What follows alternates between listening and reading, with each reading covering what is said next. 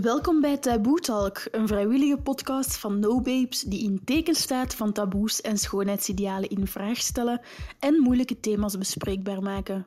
Heb je zelf een verhaal dat je wilt delen met onze luisteraars? Surf dan snel naar www.nobabes.be schuine streep join streepje us of stuur ons een berichtje op Instagram naar taboetalk.nobabes en wie weet zit jij binnenkort bij ons hier in de studio. We connect by standing out. Hallo iedereen en welkom bij een nieuw jaar Taboe Talk. En ik heb ook iemand extra meegenomen dit jaar die mij gaat helpen met co-hosten. En dat is niemand minder dan Laura Batens. Hallo, hallo. Hey Morgan. Hey nichtje. ik ben blij dat ik uh, hier mee in, uh, in het verhaal van No Babes mag stappen. Want uh, het is niet alleen podcasts dat we samen gaan doen dit jaar, maar ik ben ook officieel deel van het No Babes team. Klopt, en je hebt ook een hele coole titel gekregen. Ja, ik ben het creatief brein. Ja, klopt. Dus jij ja, bedenkt eigenlijk nieuwe ideeën voor No Babes. Jij schrijft content en je bent een beetje ja, een allrounder. Je springt in waar ik je nodig heb en dat is de max. Dat vind ik ook. Ja. Een beetje van alles, maar dat doet mij deugd, want ik heb wel afwisseling nodig. Uh, en ja, de mensen waarmee ik samenwerk, die geven mij gewoon massa's energie. Dus dat is, uh, ja, dat is precies alsof ik niet aan het werken ben. Hè.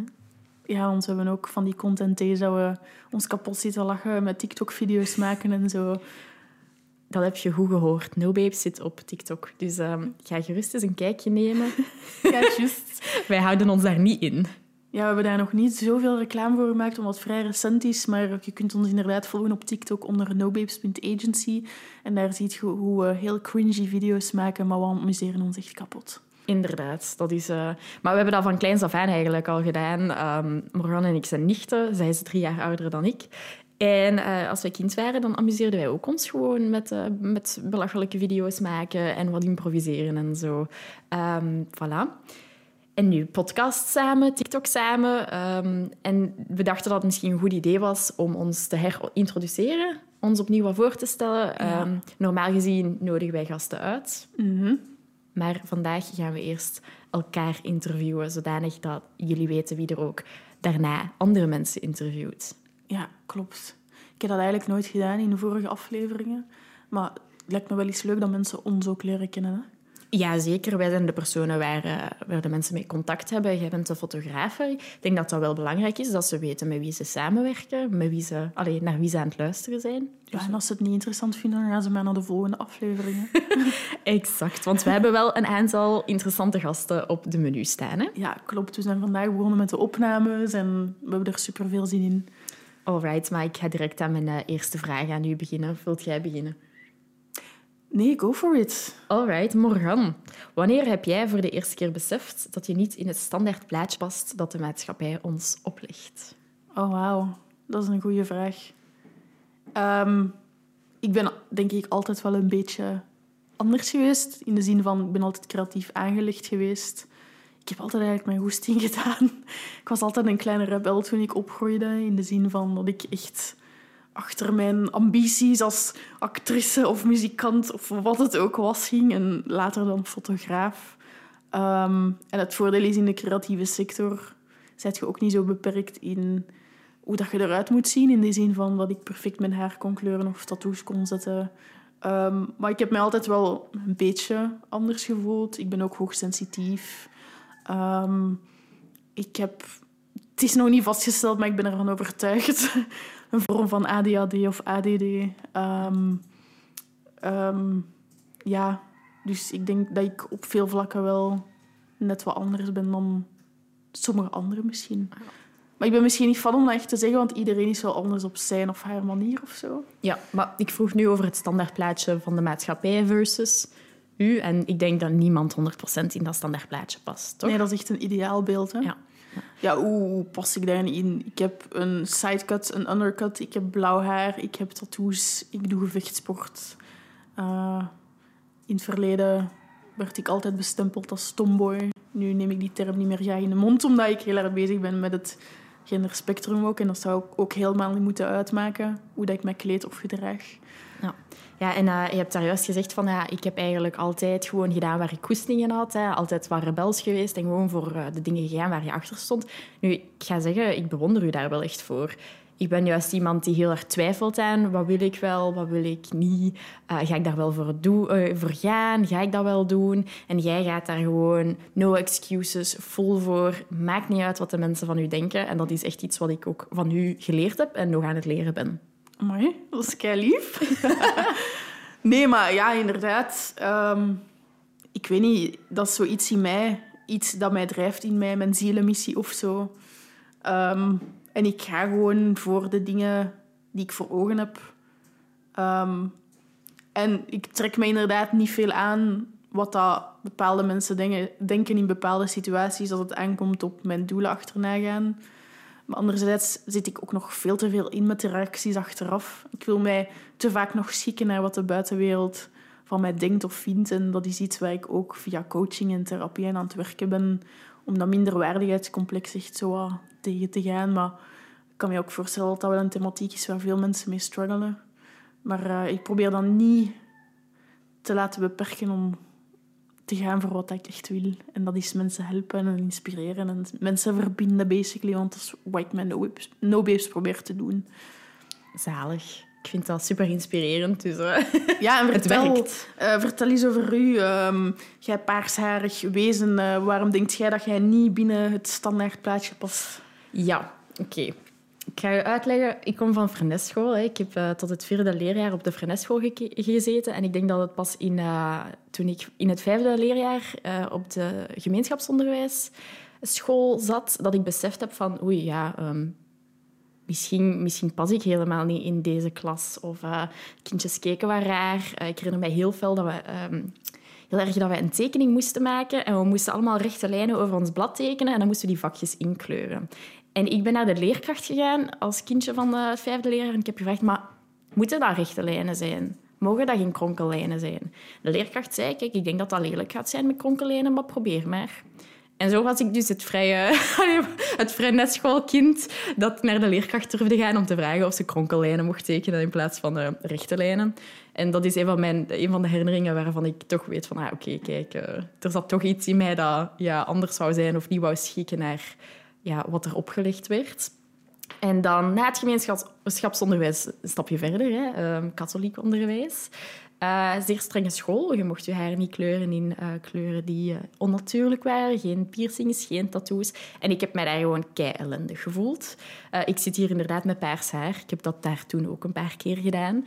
Ehm, en ik denk sowieso, ehm, met welke taboes krijg je te maken? Ja, als vrouw krijg je sowieso mijn shit dan of eh, taboes te maken. Krijg je sowie- sowieso alles over u. Hoe je eruit ziet, hoeveel je weegt, wat je doet met je vrije tijd. Ik doe eh, ook paaldans. Ik doe dat super graag en dat wordt nog altijd keihard geseksualiseerd. Ik moet ik niet in mijn Tinder-bio zitten zeggen dat ik paaldans doe of ik krijg hier en daar... eh, je mocht een keer aan mijn paal komen hangen.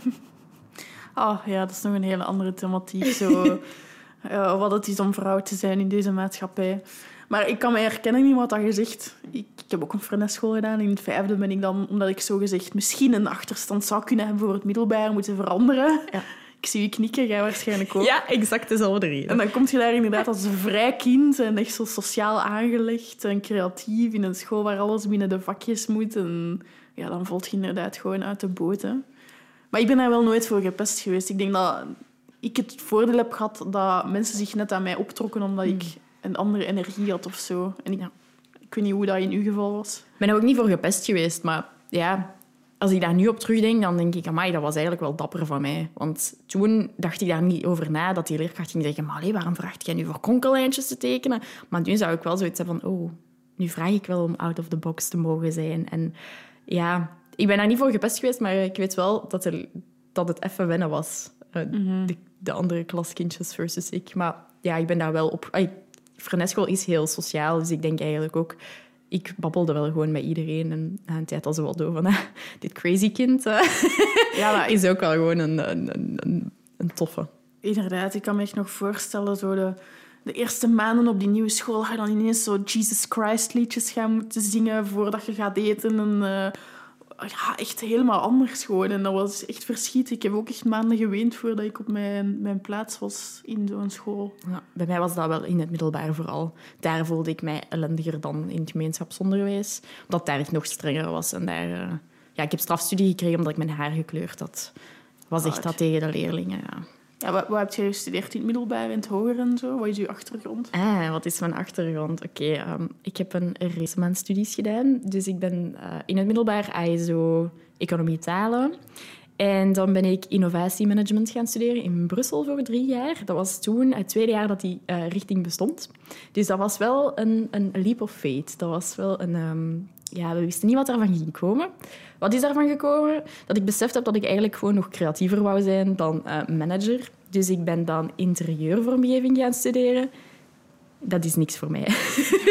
ik had dan na één jaar... Ja, ik, ik dacht room makeovers en zo, dat is super plezant. Maar na één jaar was ik zo ellendig daar met die maquettes dat ik gezegd heb, nee, ik mis management. En dan ben ik ehm een Banaba Internationaal Bedrijfsmanagement gaan studeren. En toen heb ik opnieuw gezegd, nee, ik mis creativiteit. En eh, dan ben ik uh, postgraduaat Digital Storytelling gaan studeren. En daar heb ik voor de eerste keer het gevoel gehad van, ah, dit is iets dat ik echt wil doen. En dit is iets dat ik mij zie doen als job. Ja, omdat het ook zo gevarieerd is, hè?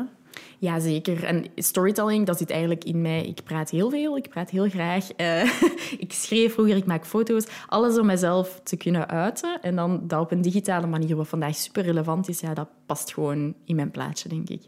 Ja, want hoe dat je bij NoBabes terecht bent gekomen, sowieso, je kende het al omdat je mij niet zei. Maar eh, ik had je dan ook eens gevraagd als reporter deze zomer voor mee te gaan naar Fire is Gold en per open air, waar we niet alleen een tentoonstelling hadden, maar ook live op de weide mochten reporteren.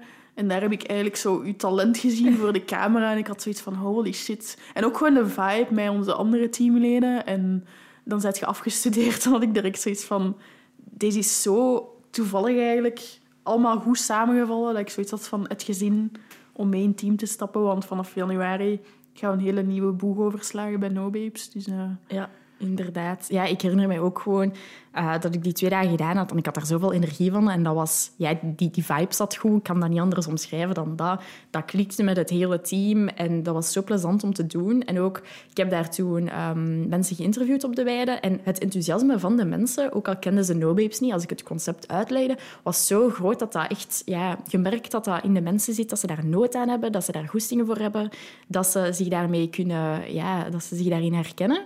En dat is echt wel... Ja, dat is iets waar ik ook naar zoek. Iets dat relevant is. Ik wil niet werken om te werken. En om, ik wil werken omdat we iets bijbrengen aan de, aan de maatschappij. En dat heb ik daar toen keihard gezien. En dan dacht ik, fuck yeah. ja, dus eh, op dit moment werkt ze drie dagen per week voor No. Hè. Dat klopt. En dat gaat goed, hè? Ga lekker. Lekker, lekker. Yes, inderdaad. Ik zal de tweede vraag stellen. Hè, dan, Ja. Alright. Mm. met welke taboes kom jij in aanraking? Dat hebben we wel al een beetje verteld ondertussen, denk ik. Maar zijn er nog dingen waar je aan denkt?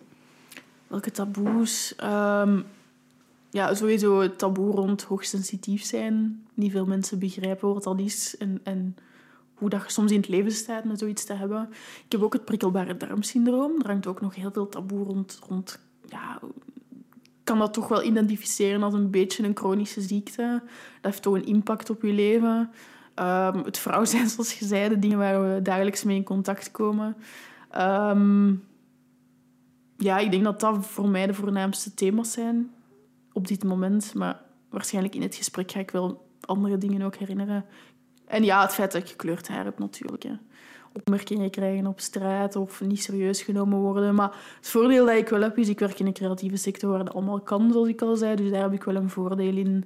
Dus ik kan eigenlijk een beetje doen wat ik wil. Maar ik heb bijvoorbeeld een uh, no-babe-model die ehm tattooartiest is. En die heeft zelfs tattoos op haar hoofd. Maar ook zelfs daar. Allee, die is vroeger aangevallen geweest op straat en zo. Dus het is wel nog iets dat leeft in de maatschappij. Als je er te anders uitziet, dan valt je ook uit de boot. En dat is wel een grens waar ik soms op aanbod. In de zin van dat ik mezelf dan wil conditioneren om er toch in te passen. Ja.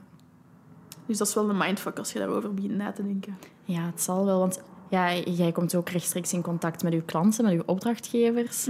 En dan is het inderdaad wel afwegen van... Kijk, ik wil gewoon mezelf zijn, maar ik wil, ik wil dat mensen mij serieus nemen en professioneel overkomen. Ja, dat is soms wel echt een grappig scenario. Allee, grappig, nee, schrijnend soms. Maar als ik bijvoorbeeld in, eh, in een dorp ergens far away, in, een, in, een, in Vlaanderen, een shoot ga doen, dan merk ik hoe mensen totaal nog niet bezig zijn met inclusiviteit en diversiteit. Dan, dan hoor ik daar bepaalde zinnen of woorden dat echt niet oké zijn om te zeggen en heel discriminerend of zelfs racistisch zijn. Ehm, en die zijn er ook allemaal heel chic opgekleed. En dan kom ik daar toe in mijn baggy kledij met mijn blauw haar. En dan merk je dat dat wel zo voor een soort van barrière kan zorgen. Terwijl dat eigenlijk niet zou moeten. Maar daarin zie ik wel dat nog niet iedereen zo open staat voor allerlei type mensen. Ja, het is soms een beetje aftasten en mensen hun grenzen. Kun je niet zo compleet omsmijten natuurlijk. En soms is dat ja, stapsgewijs Ja, een beetje en een beetje meer. Ja, inderdaad. Mensen hun grenzen verleggen. Alright, wat is dan de volgende vraag? Hoe zou iemand anders jou beschrijven? Ah, oké. Ehm, ik denk, mij omschrijven zouden ze creatief, for sure. Eh, dat, is niet, dat valt niet weg te denken. Eh, sociaal ook. Ik krijg, eh, ik krijg heel veel energie van bij andere mensen te spreken. En ik denk dat dat zich ook wel vertelt. Ik denk dat mensen dat wel merken. En ehm, ja, ik denk, een van mijn vriendinnen heeft denk ik, twee weken geleden een heel leuke quote gezegd over mij. En die is mij keihard bijgebleven. En ze zei, ehm, pittig, maar zoet. Ah ja, mooi. Ja, en dat past gewoon. Ik heb ook echt reacties gekregen. Ik had dat eh, op eh, Instagram gezet en ik heb echt reacties gekregen van ja, dat zijt jij gewoon. Dat is zo je levensslogan vanaf nu. Daar leef ik naar, daar streef ik naar, dat ben ik gewoon, ja. Ja, maar ik kan wel bevestigen wat je zegt. Je bent super extravert, maar ook gevoelig, eh, super creatief. En ook gewoon zo intellectueel. Zo intelligent gewoon. Maar ja... Maar Allee. jij ook?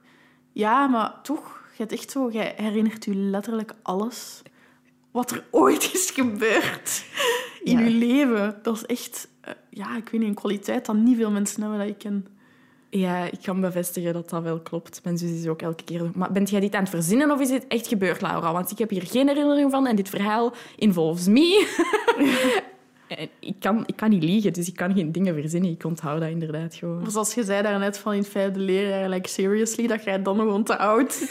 ik onthoud denk ik niks meer. Gewoon een leerkracht dat ik had of zo. Allee, ja, het is Maar- frappant. Misschien betekent dat ook dat je meer ehm, in het nu leeft. Dat je meer bezig bent met nu en, en wat er nog gaat komen. En ik denk dat dat ook niet slecht is. Ja, dat is, dat is mooi verpakt, inderdaad. Storyteller, hè? ik Ja. weet het mooi te verkopen. ja, inderdaad. Storytelling, je heel goed in. En hoe zou iemand u beschrijven, Morgan? Ik vind dat heel moeilijk, want ik moet al opletten dat ik mezelf niet hard ga afbreken als ik zo'n vraag beantwoord. Oké, hoe beschrijft iemand mij? Sowieso als ambitieus. Ik ben echt een, een fucking doorzetter, workaholic, Ehm, creatief.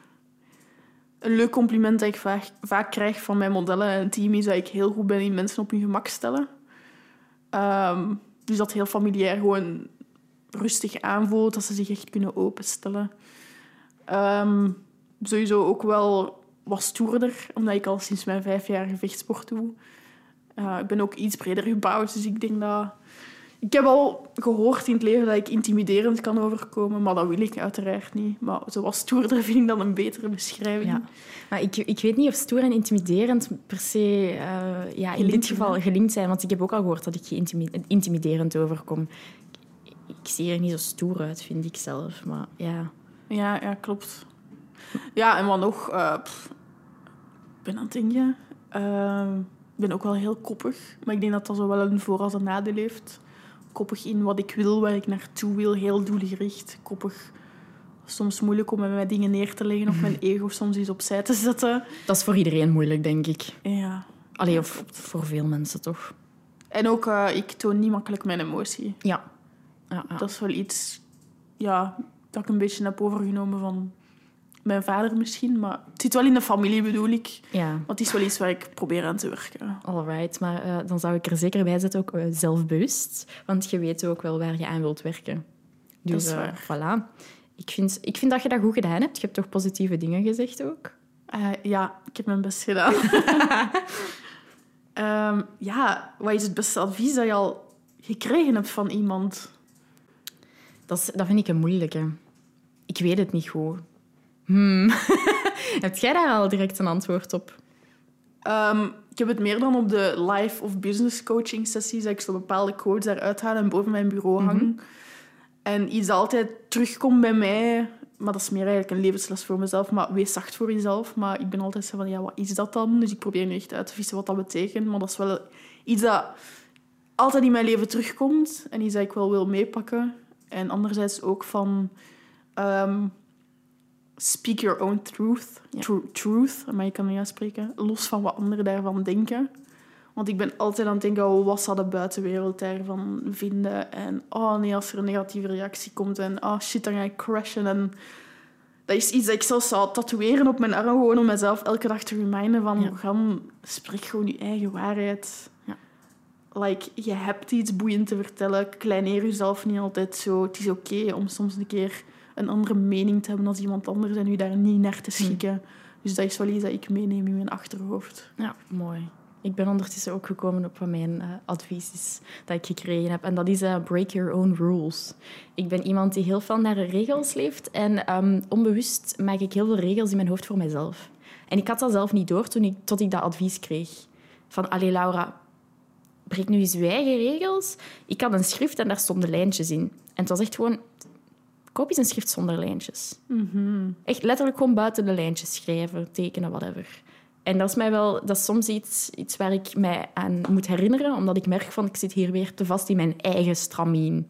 Ja. Ja, je bent wel een heel gestructureerd iemand, dus ik kan me voorstellen dat dat wel een opgave is om een keer te zeggen van ik ga gewoon los. Ja, Maar ik merk dan wel dat je daaraan bezig bent, want nu zit je ook zo vaak van bel me maar spontaan voor iets te gaan doen, omdat je die regel aan het toepassen bent, denk ik dan. Allee, die ja. die Ja, regel. spontaniteit is eh, soms inderdaad nog moeilijk, dus ik probeer dat ook wel echt te, te openen en, en mij daarvoor open te stellen. Oké, ehm, dan Morgan, waar haal jij jouw zelfvertrouwen vandaan? Ja, dat is echt geen vraag dat je aan mij moet stellen eigenlijk. Want ik, ik heb eigenlijk... Ah, Ik weet niet. Ik heb niet zoveel zelfvertrouwen, denk ik. Ik heb een heel groot minderwaardigheidscomplex en ik denk altijd dat ik niet goed genoeg ben. Ehm, ik zit ook in een patroon van ja, bepaalde mensen op afstand houden, omdat ik, omdat ik het onveilig vind om echt mijn emoties te tonen en zo. Maar anderzijds ben ik dan wel weer zelfzeker op vlak van mijn werk. Dus dat is waarschijnlijk waarom ik een echte workaholic ben. In de zin van dat ik mij heel hard optrek aan mensen te helpen. En dat ik ook wel weet dat ik daar ergens wel skills in zou moeten hebben om dat te kunnen. En ook door de jaren ervaring als fotograaf te hebben opgebouwd, kan ik nu wel zeggen van... Ik weet wel wat ik doe. Maar toch voor nieuwe klanten of zo is dat nog altijd echt stress ik heb om daar naartoe te gaan. Omdat ik wil voldoen aan wat dat zij in gedachten hebben. Dus ik- zoals ik zei, misschien ben ik niet de beste persoon om dat aan te vragen. Maar het is iets waar ik heel hard aan aan het werken ben, sowieso. Oké, dan ga ik mijn vraag anders stellen. Wat doe jij actief om meer zelfvertrouwen te krijgen? Ja, sowieso. ehm, ik eh, heb altijd een business coach. Want als ondernemer... Allee, je bedrijf groeit niet als je als ondernemer niet groeit. Daarnaast heb ik ook altijd een, een vorm van workshop of eh, therapie gedaan. Omdat ik heel hard bezig ben met zelfontwikkeling. Dus ik zeg wel dat ik weinig zelfvertrouwen heb, maar ik ben me daar ook heel, heel van bewust en ook wat mijn patronen zijn. En ik weet ook als ik daar inval, hoe ik daar dan terug uit kan komen. Of dat is iets dat ik toch probeer. Ehm, dus mij gewoon te laten omringen met mensen die al verder staan, inspireert mij heel hard. En dat helpt mij ook wel enorm. Eh, ik weet niet of jij misschien ook tips hebt of dingen dat je wilt of kunt meegeven. Ehm, ja, er zijn wel een paar dingen. Ik ben aan het denken, in het middelbaar was ik ook heel onzeker. Maar toen hebben mensen mij al gevraagd van, maar Laura, waar haalt jij jezelf zeker uit? Want ik had al gekleurd haar en je valt wel op als je er anders uitziet. Dus ergens zat er wel iets in, in mij van, ik wil zo hard mezelf zijn dat ik die onzekerheid en die, het, het gebrek aan zelfzekerheid keihard aan de kant kan zetten. Om toch gewoon true te zijn aan wie ik ben. Wat mij heel hard geholpen heeft om zekerder te zijn, is eh self-management. Ik heb lessen self-management gehad tijdens innovatiemanagement. En echt gewoon jezelf beter leren kennen. Waar komen bepaalde emoties vandaan? Oei, ik kunnen zeggen, ah, ik voel mij op deze moment op die manier. Ik voel mij zo. En dan daarna kunnen ontdekken, waar komt dat vandaan? Want dan staat je ook veel meer... Ja, je bent je bewuster van hoe je voelt. En dat helpt mij wel om, om dan ja, dat recht te zetten. Is een foute verwoording, maar om, ja, om daarnaar te handelen dan. paaldans heeft mij enorm, enorm geholpen om mij beter te voelen in eh, mijn lichaam. En om te zien ook... eh, want je bent omringd door andere dames die paaldansen. Dat zijn niet allemaal dunne, eh, slanke, lange modellen. Hè. Dat zijn gewoon mensen die graag paaldansen. En dat heeft mij geholpen om zowel mij comfortabel te voelen met minder kleren aan in het, in, in het zicht van anderen. Ehm, dat heeft mij geholpen om te zien dat andere mensen super sexy en elegant en mooi en sterk kunnen zijn, ongeacht hun lichaamstype, hun lichaamsbouw. En dat heeft mij ook geholpen om te zien wat mijn lichaam allemaal kan. Als jij je leerkracht daar ondersteboven ziet hangen en dan een vijf minuten later doet jij dat ook, dan is dat wel even zo, wauw, ik ben hier wel sterk. En wauw, ja, dat heeft mij echt eh, dat heeft wonderen gedaan voor mijn zelfvertrouwen. Ja, dat, dat kan ik ook wel bevestigen. Maar dan bij mij was het de gevechtsport dat, dat je daar wel een bepaalde uitstraling van krijgt. Van ik ben gewoon mezelf en, en don't mess with me of zo. hoe zeg je dat? Ehm, dus ja, wel mooi hoe je dat hebt beschreven. Ah, dank u. Ja.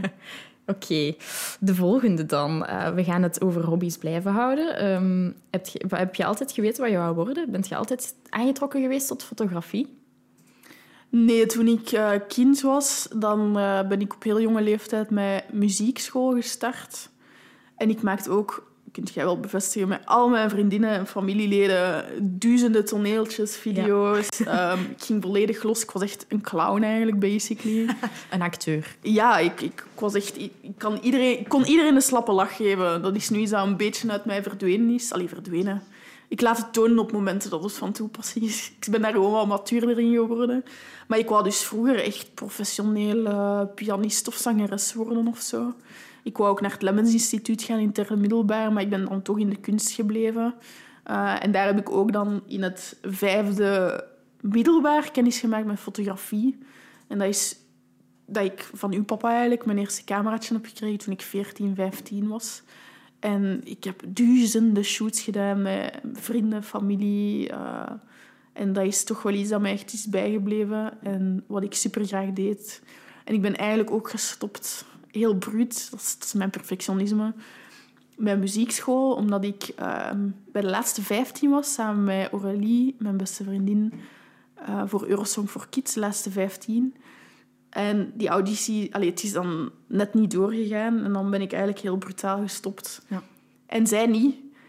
En nu, tien jaar verder, kijk ik daarop terug en ik heb zoiets van... Damn, ze staat daar al zo ver in en ze is zo getraind. En dat piekt wel van het programma. Waarom zet je daar zo brutaal mee gestopt? Maar dat is gewoon in mijn hoofd dat ik weer zoiets had van... Ik ben niet goed genoeg, ik kan er gewoon mee stoppen.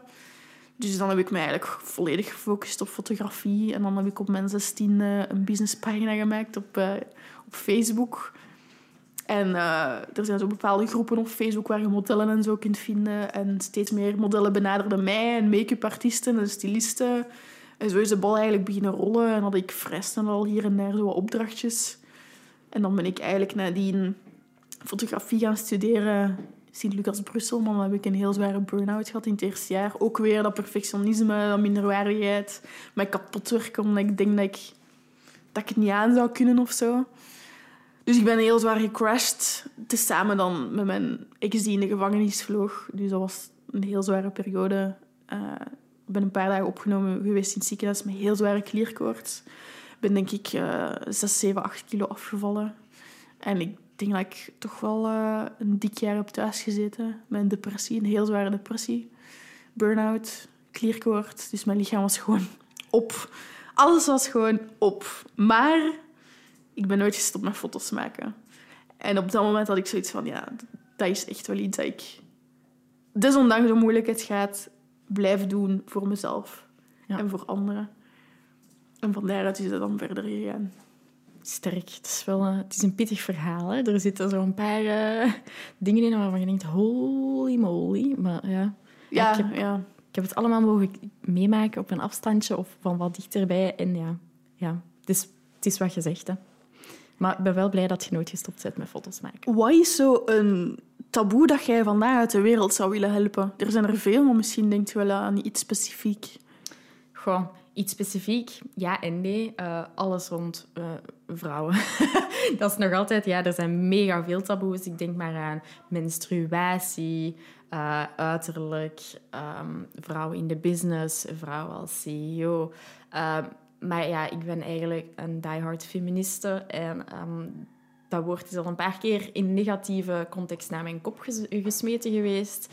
En ik ben daar heel lang van afgebleven van mijzelf feministe te noemen. Maar het, het is wel nog altijd zo. En eh, ik vind dat jammer dat ik daar eens een beetje verdrongen heb. En ik probeer meer terug daar, eh, daarmee sterk in mijn schoenen te staan. En te zeggen, nee, weet je wat? Ik strijd effectief voor vrouwenrechten en voor mannen- en vrouwen gelijk.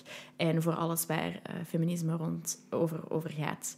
Ehm, ja, ik ben daar echt gepest door geweest. eh, omdat ik me identificeerde als feminist. En ehm, op een gegeven moment had ik een halve centimeter okselhaar, omdat ik mijn scheermes in de douche vergeten was. En dat was het. Laura is ranzig. eh, ze scheert haar oksels niet, want ze is een vieze feminist. En sindsdien heb ik mij lang stilgehouden. Maar ik wil dat eigenlijk niet meer doen. En dus eh, ik wil dat eigenlijk ook niet meer moeten doen. Eh, eigenlijk, ideale wereld, zijn er geen taboes rond vrouwen. Ik denk dat mensen daar gewoon mee pesten of lachen, omdat ze gewoon zelf niet weten wat feminisme betekent. Ik heb het genoeg uitgelegd aan hen. Eh, Er zijn bepaalde mensen die er op bepaalde momenten nog niet klaar voor zijn om er een serieus gesprek over te voeren. En er zijn mensen die altijd koppig gaan blijven in hun eigen overtuigingen, denk ik. Ik vind het altijd grappig als ik vrouwen hoor zeggen van... Ja, ik ben niet echt een feminist, maar ik zo... Je bent sowieso een feminist, want jij wilt gelijkwaardig behandeld worden aan mannen. Maar dat toont mij gewoon dat veel mensen niet weten wat dat, inhoudt. In mijn ervaring toch. Dat is waar, dat is waar. Maar eh, Maar ik ben ook een feminist in hart en nieren. Nice. Ik denk sowieso alle vrouwen en heel veel mannen ook. Maar ja, de ongelijkheid is er nog altijd en die moeten we nog altijd tackelen. Hè. hell yes. Oké, wat gaan we... Ja, we kunnen naar de snelle ronde gaan. Hè. Dat is misschien wel leuk om het wat luchtiger te maken. Alright, snelle ronde. Wie, wie begint? Wie stelt de vragen? Eh, doe jij maar. Oké, sterrenbeeld. Maagd. Favoriete kleur. Turquoise. Eén woord dat u beschrijft. Ambitieus. Lievelingsdier. Hond. Favoriete land. Myanmar. Lievelings-tv-show. The Outlander.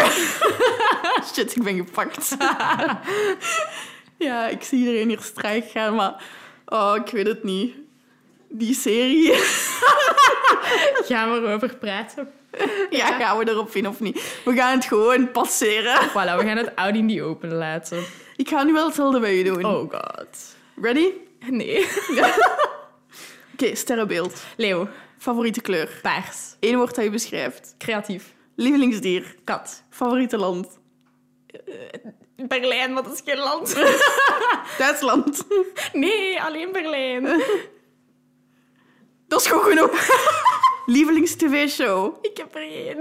Ehm, Je wil zo Marie, Marie Kondo of zo opruimen of zo, nee? Dat is toch wat je graag doet? die snelle ronde was geen goed idee. Oh, dat zullen we ook aan ons laten passeren. Ja, geen, geen commentaar. Alright, dan eh, is het weer aan mij om u een vraag te stellen. Wat, ehm, wat is uw favoriete moment dat je gespendeerd hebt of ervaren hebt met mij? Ja, ik had het daar straks al een beetje aangehaald, maar jij hebt zo'n goed brein en ik niet. hè, Dus ik moet echt nadenken over wat dat wij samen hebben meegemaakt. Of ik dat nog herinner. Maar sowieso, ik ben een gevoelsmens, dus ik herinner mij het gevoel doorheen heel onze jeugd. En de jaren op Salvemater, waar je in een psychiatrische instelling woonde. En dat we allebei zoveel schrik hadden om door de donkere gangen te lopen om te gaan pissen s'nachts. Gaat je dan nu in het midden van een podcast daar even in smijten als detail? Why not? Mensen gaan vragen hebben, maar oké. Maar ook gewoon alle duizenden video's dat wij samen hebben gemaakt. Acteren en met de Barbie spelen in de tuin en zo. En daar kwam je storytelling ook al vaak heel goed van pas. Liefdesintriges met de Barbies. Ja, maar ook, ook tot de skivakantie dat we samen deden. Heel onze familie die samen skiede. Ja, echt veel goede memories eigenlijk. Ik weet niet of jij iets specifiek hebt in je hoofd. Ja, we zijn samen twee weken en een half naar Turkije gereisd. Ook, ja. Ik heb mij kreupel gelachen. Maar echt kreupel gelachen met sommige momenten. Ik ga geen voorbeelden geven. Jawel, één, is grappig. Oké. We waren ons klaar aan het maken om een quadtour te doen. En Morgan trekt haar legging aan. en Morgan vraagt aan ons... Kunnen jullie mijn gat zien door deze legging? Waardoor ze zich vooroverbuigt en mij vol haar hele gat zien. We gaan strijken allemaal en Morgan, wenend van het lachen, mompelt... Ik heb juist een hele week zo workshops met mannen gevolgd in deze legging. En ik zie gewoon nog steeds het beeld voor mij van Morgan die zich vooroverbuigt en vraagt, kunnen jullie mijn gat zien? En wij die gewoon een beeld van haar onderbroek krijgen. Dat was zo gênant. Je kunt je dat niet voorstellen. Ja, ik doe dus grappling en, en in die legging en niemand zegt mij dat die legging doorschijnend is. Ik moet dat pas te weten komen in Turkije als ik mijn gat aan jullie toon. Allee, ik bedoel... Dat is echt... Dat is Oh. een van de dingen die ik niet snel ga vergeten. Ja, oh my. Ik ben aan het wenen. Ja, oké. Oké, dat laten we ook aan ons passeren. Ja. Ehm, ja, misschien ook wel een leuke vraag om op een positievere noot te eindigen. Nog positiever. Wat is zo het beste compliment dat je al hebt gekregen van iemand? Er is er één dat ik echt koester, maar echt koester, koester, koester. Eh, en dat is eigenlijk nog maar vorig jaar, aan het begin van het schooljaar, ehm, heb ik dat gekregen. Ik heb, mij dan, ik heb mij ingeschreven voor digital storytelling en ik moest dan wel door een selectieproces, want dat is aan het KASK, dus echt wel zo de kunstschool. Ja, ik, ik had nog nooit iets zo kunstig gestudeerd. Hè. Ik heb ASO gedaan en dan innovatiemanagement en dan wel één jaar zo daartussen eh, interieur. Maar dat was ook niet echt... Dat is niet hetzelfde als echt aan de kunstschool studeren. Toch niet in mijn hoofd. En ehm, ik ben altijd wel heel creatief geweest. Ik heb altijd wel gezegd van, ah, ik, ik ben creatief, ik doe dat graag. Maar toch ehm, had ik ergens ehm, de overtuiging van, ik ben geen kunstenaar. Dat is, niet, dat, is niet, dat is niks voor mij. Ik ga ook nooit iets... Ik mocht in het begin niks met kunst studeren. En daarna had ik zoiets van, nee, dat interesseert mij niet of dat gaat niet lukken. Ik heb heel veel verschillende interesses. Dus ik kan wel... Ik maak foto's, ik schrijf, maar ik, ik blink nergens in uit. Heb ik soms het gevoel. En dus, ik was al wel in het kast geraakt aan digital storytelling. En dat was voor mij al zo... Wow, wat doe ik hier als management... eh, achtergrond, met mijn management achtergrond in het KASK. Ehm, dus dat was al heel veel wennen. En dan zat ik, eh, ik in het stuk in Leuven, kunstcentrum. Ik was daar aan het vrijwilligen. Ehm, ik moest een kunstwerk bewaken. En de kunstenaar was daar. En ik had er even mee gebabbeld. Ik had daar een grapje tegen gemaakt. Zo heel al Laura, gewoon zoiets stom. En eh, ineens vroeg hij, wat doet jij? Ik zeg, ah ja, eh, ik studeer. You're an artist as well, aren't you? Zei hij. Ik zeg, wat zegt jij? Nee. Yes, you are. I can see it. I can hear it. En dat, ja, dat is niet per se een compliment, maar voor mij was dat het grootste compliment dat ik op die moment kon krijgen. Want dat was nog geen gesprek van vijf... Allee, dat was nog geen vijf minuten lang gesprek. En die had dat al gezien, die had dat al gevoeld. En die had dat tegen mij gezegd. En het is pas toen ik het van iemand anders hoorde, dat ik het geïnternaliseerd heb. En dat ik toen gezegd heb, dat voelde zo fout om dat te horen, maar ook zo juist. Ik wil dat dat alleen maar juist voelt. En dan ben ik echt aan beginnen journalen. Elke dag schrijven, I'm an artist, I am an artist, I am an artist. En nu begin ik dat meer en meer van mezelf te geloven. Mooi. Ja, Mooi verhaal ook. dank je. Ja. Ja, ik wou dat ik ook zo'n mooi verhaal had. Maar als ik aan iets moet denken, dan is het gewoon alle berichtjes dat ik toch wel vaak krijg van de No Babes community of van mensen die met mij werken. Van, dat ze het zo bewonderen wat dat we doen met No Babes. En, ja, ik denk dat dat het grootste compliment is, want No Babes is nog altijd een vrijwillig project dat ik naast mijn uren doe. Ik steek daar mijn hart en ziel in. Dat ook vertrokken uit mijn eigen verhaal om ook anderen te helpen. En dat is heel mooi als dat zo resoneert bij anderen. Dat is iets dat ik nooit had verwacht ook. Dus eh, ik denk dat dat voor mij wel een mooi moment is. Elke keer als ik zo'n berichtje krijg. Dat is toch ook een perfect antwoord? Ik, eh, dat is een heel mooi compliment, denk ik, als mensen echt de moeite doen om naar u te sturen van wauw, dit spreekt mij aan en dit raakt mij. Ja, vooral wat epic is, is als je andere mensen die je eigenlijk per- niet per se goed kent, echt hoort zeggen wat dat No Babes is. Dan ben ik zo damn, oké. Oké, it makes sense. eh, het is helder. eh, dat, dat is super nice. En dan luistert je zo van, damn, jij kunt het beter verkopen dan mij. dat, is echt, dat is echt ook een heel tof compliment. Alright, en dat sluit wel een beetje aan met de laatste vraag. Eh, wat is één risico dat je genomen hebt in je leven waar je trots op bent? Ja, dat is misschien teruggelinkt aan No Babes, maar gewoon bij No Babes beginnen. Ja. Want dat is een risico dat ik nam naast mijn werk om daar fulltime mee bezig te zijn. Dat is nu ook een risico in het nieuwe jaar dat ik eigenlijk drie mensen toch wel vast heb aangenomen, freelance. ehm, om nu de No Babes Agency en de Academy en zo uit de grond te stampen, zonder dat er eigenlijk al extra inkomsten binnenkomen. Ehm, ik ben gestart met die agency en academy om eigenlijk zelf een soort van inkomsten te hebben voor expo's en fotoboeken en zo op de markt te blijven brengen, zonder dat ik enkel en alleen afhankelijk moet zijn van eh, een crowdfunding of de buitenwereld. Ehm, maar dat, dat is gewoon zo'n passieproject en ik zie daar zoveel mogelijkheden in. En al helpen me- wij maar één persoon, dan is mijn missie geslaagd. Maar ondertussen hebben we er al zoveel kunnen verbinden met elkaar. Ja, dat, dat, dat, geeft me zoveel voldoening. Maar dat is ook wel echt het grootste risico dat ik neem. Niet alleen op vlak van werken, maar ook financieel, ehm, emotioneel. Eh, alles tezamen. Alright. Ja, maar het it pays off, heb ik de indruk momenteel. ja, ik geniet er gewoon enorm van. En nu dat we gelanceerd zijn, eh, een kleine week geleden, hoop ik dat, dat, dat het financieel natuurlijk ook, eh, het financiële aspect volgt. Ehm, maar ik, ik twijfel daar eigenlijk niet aan. Iets in mijn buikgevoel zegt van dat komt wel goed, want wat wij doen resoneert. En ja, dat is het mooiste dat er is eigenlijk, vind ik. Ja, en kan je voor de luisteraar die niet weet wat No Babes is, even uitleggen of duiden, wat, wat doen wij dan precies? Wat is No Babes? No Babes is een eh, collectief dat taboes en schoonheidsidealen in vraag stelt. En dat is begonnen als een fotoproject van mij als jonge fotograaf. Want ik was eigenlijk net opgestart en ik wou direct mijn normen en waarden delen. En hoe ik in de fashion industry stond, waar ik toch een haat-liefde relatie mee had.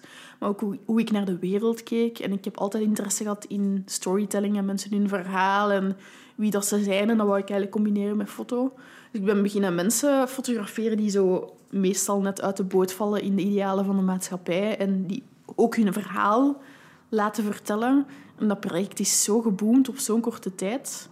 En dan heb ik eigenlijk besloten om daar mijn eerste fotoboek van te maken. En daar ook direct een expo aan te koppelen. Want ja, als fotograaf wil je toch met je foto's naar buiten komen. Uiteraard. Maar aan iedereen dat ik het vroeg in mijn omgeving, zeker de fotografen, waren zo van... Oei, maar je bent nog iets zo jong en niemand kent u. Ga je dat wel doen? Dat is een te groot risico. En nee, je kunt dat niet. Je moet nog 10, 15 jaar wachten voor je iets op de markt kunt brengen. En ik zo, fuck you. Nee, ik ga dat gewoon doen. En ik heb inderdaad fucking hard moeten knokken voor geloofd te worden door brands, om, om mee te staan achter dat project en sponsoring te vinden. Maar uiteindelijk is het wel gelukt en zie waar dat we nu staan, een jaar verder. Ehm, dus van daaruit is het ook eigenlijk verder geëvolueerd naar een podcast zoals deze. Maar ook naar een agency dat een week geleden is gelanceerd, waar ik echt heb besloten van... Ik start mijn eigen talentenbureau, waar ik eh, mensen heb leren kennen via No Babes of mensen uit de modesector die een centimeter zogezegd te dik, te klein, whatever het ook is, is te speciaal zijn om aangenomen te worden in klassieke bureaus. En ik representeer ook make-up artiesten en stylisten, waarmee ik doorheen het No Babes traject heb samengewerkt, omdat die gewoon mijn normen en waarden delen. Dus eigenlijk kunnen wij basically een inclusieve campagne aanbieden en een team in één, eh, in één, eh, hoe zeg je dat? In één klats aanleveren. Een hap, eh, ja, ook goed. In één hap. In één hap kunnen aanleveren. En de Academy is ja, wij die dan workshops geven rond inclusiviteit op de werkvloer en op scholen. En ja, dat is de nieuwe start dat we hebben genomen dit jaar. Spannend, maar... eh, we hebben ook een tv-programma. Dat is ah, misschien leuk. ja. Ja, No Filter onder iedereen beroemd. Dat loopt nog tot maart. Twaalf afleveringen waar ze mij eigenlijk volgen in een no-babe shoot. Dat is ook wel leuk dat de buitenwereld eens ziet hoe zo'n shoot eraan toe gaat bij mij thuis. Dus als je een unieke inkijk wilt in Morgan haar eh, huis en eh, hoe ze werkt op set, check dan zeker No Filter eh, op iedereen beroemd. En ik ga het kort samenvatten. Hè. Dus No Babes doorbreekt taboes en schoonheidsidealen, is een collectief. Die vind je op nobabes.official op Instagram. Dan heb je sinds januari 2022 No Babes Agency, een verlengde van No Babes Collective, of No Babes in het algemeen, een talentenbureau waar je met diverse en inclusieve modellen, make-up artiesten en stylisten kan werken. En No Babes Academy met workshops. Klopt dat? Dat is heel beknopt samengevat, ja. Ik wou dat jij ook kon zo kort vertellen. En wel, je hebt het nu op, eh, opgenomen. Je moet gewoon in je slaap tien keer luisteren en dan kent je dat uit je hoofd. Ja, en dan het tv-programma en het fotoboek is er ook nog, de laatste 40 exemplaren. Dat is ook nog altijd deel van onze crowdfunding. Ja, Want als we 500 boeken verkopen, dan eh, hebben we ons geld eigenlijk terugverdiend dat we erin hebben gepompt. Ja. Dus eh, die mogen ook de deur uit. Als er iemand nog een cadeau voor iemand zoekt, ehm, koop gerust een fotoboek. Of als je jezelf een keer wilt verwennen met eh, heel veel visuele... Ja, visueel genot is misschien raar om te zeggen. Visueel genot. Ze, kun- ze kunnen ook een shoot boeken voor zichzelf. Dat Ah, ook. Een no-babe shoot. Dat is misschien beter om u... Nee, wacht. Ik ga, ik ga deze zin niet uitkramen. Het is oké. Like no-babe-stijl. eh, imperfect. Ja, we hebben, veel, we hebben al veel gepraat, dus misschien is het tijd ook om op het gemakske af te ronden. Ja. Ja, dat is goed. Kijk, mijn kaakspieren doen pijn. Misschien als er nog vragen van de luisteraars zijn, laat het gerust achter in de comments. Maar dat gaat niet op Spotify. of misschien op YouTube wel. Ja, op YouTube. Maar Op wie gaat nu Instagram? op YouTube zo... Mama, mama. Ja, wie weet. Maar laat het ons gewoon misschien in een private message Maar weten. zeg, zeg het eens opnieuw. Wat moet ik dan zeggen? Als er nog vragen zijn... Als er nog vragen zijn, weet je ons te vinden op, op nobabes.official. Oh. Sorry mensen, het gaat echt niet meer. Dus, voor de luisteraars die nog... vra- Voor de luisteraars die nog vragen hebben, nobabes.official, slide gerust in onze DM's. Reageer maar op een van onze verhalen of posts dat we gemaakt hebben rond de podcast. En ehm, dan gaan we met veel plezier jullie vragen nog beantwoorden. Ja, dat, dat was supergoed. Daarmee dat ik je ook deze taboe-talk laat doen. Hè. Ah, misschien ook een kleine oproep op het aller, allereinde.